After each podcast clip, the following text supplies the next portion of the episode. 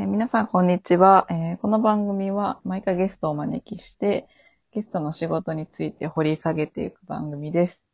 えー前回同様、韓国で介護職をしている、えーリカさんをお呼びしてお話をお伺いしたいと思います。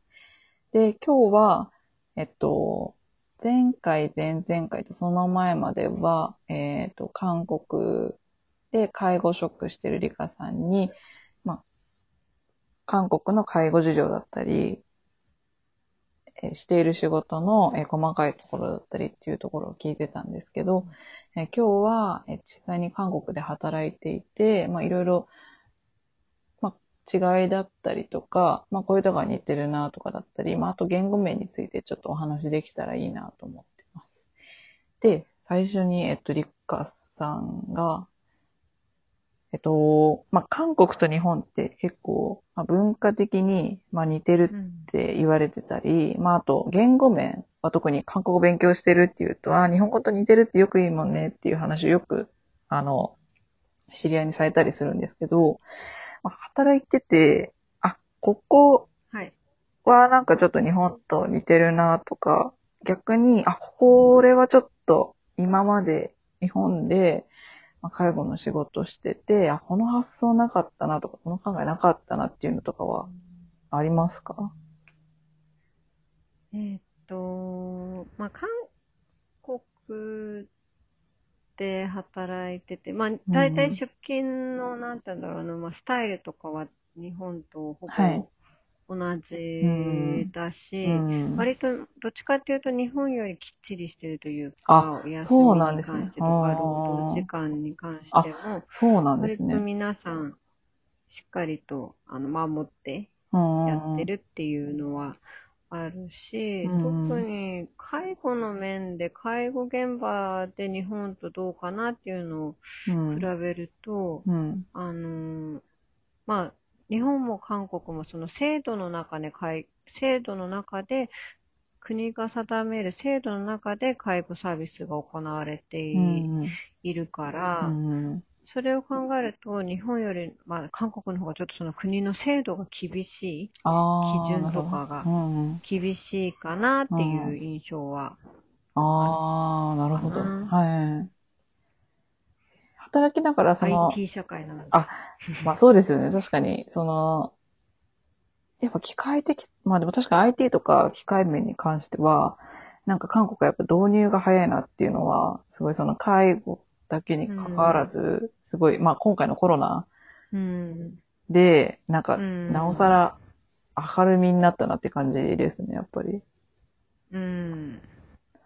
そうそう。なんだろうね。その、防犯カメラとかも設置されてるし、ああ、はい。あ、と、出退勤とかも全うん部その、まあ日本もそうかもしれないけど、うんほとんどその機械というかうでん。管理されてるし、うん。サービス一つ一つも、あの、コンピューターで管理されててあ、その国のシステム、うん。ううん。ん、国のシステムにすぐつながるようになってるから。なんだろうね、ごまかしが効かないっていうのもあるし、こごまかし？ごまかしが効かないっていうのもあるし、やっぱどこかですごい管理がされてるなーっていうのが。印象的には強いかな。こう、融通が効かないっていうか、ちょっと自由が効かないというか、そうかオ。リジナルが、オリジナリティを出すのが難しいっていうのは、うんまあ、現場、介護現場で働いていると少し思ううん。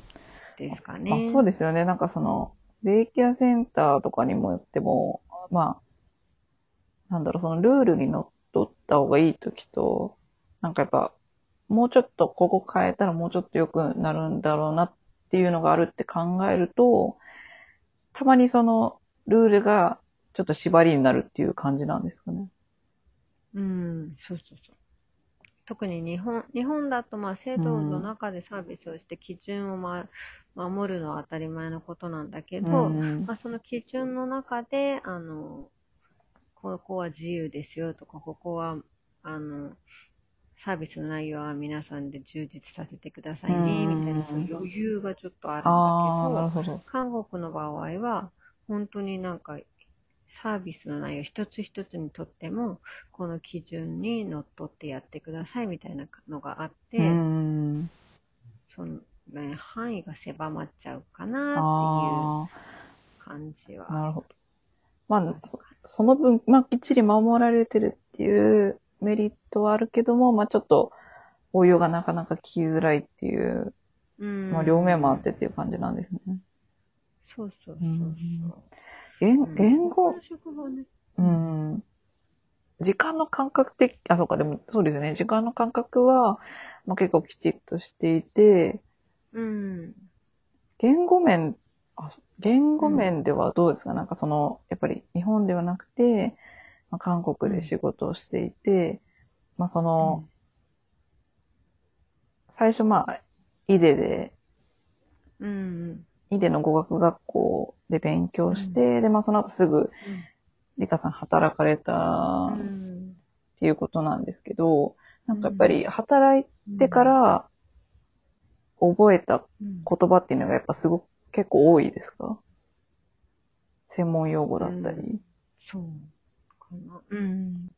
そう、確かに、そうね。現場で働きながらうん学んだ、身についたっていうのが多いかもしれない。あの、うん一緒に働いてる人の真似、真似してみたりと。か、はい。あとは、やっぱ難しいのは高齢者の方が、日本でもそうだけど、はい。高齢者の人の話してるのって、なかなかその発音もそうだし、うんなんていうのかな、訛りみたいのがあったりとかして、そうですね。齢者の方の話すのを聞き取れるようになった時には、ちょっと私できるようになったな、みたいな。感じに思ったりとか、そうですよね。うん自分の成長をちょっと感じたかな。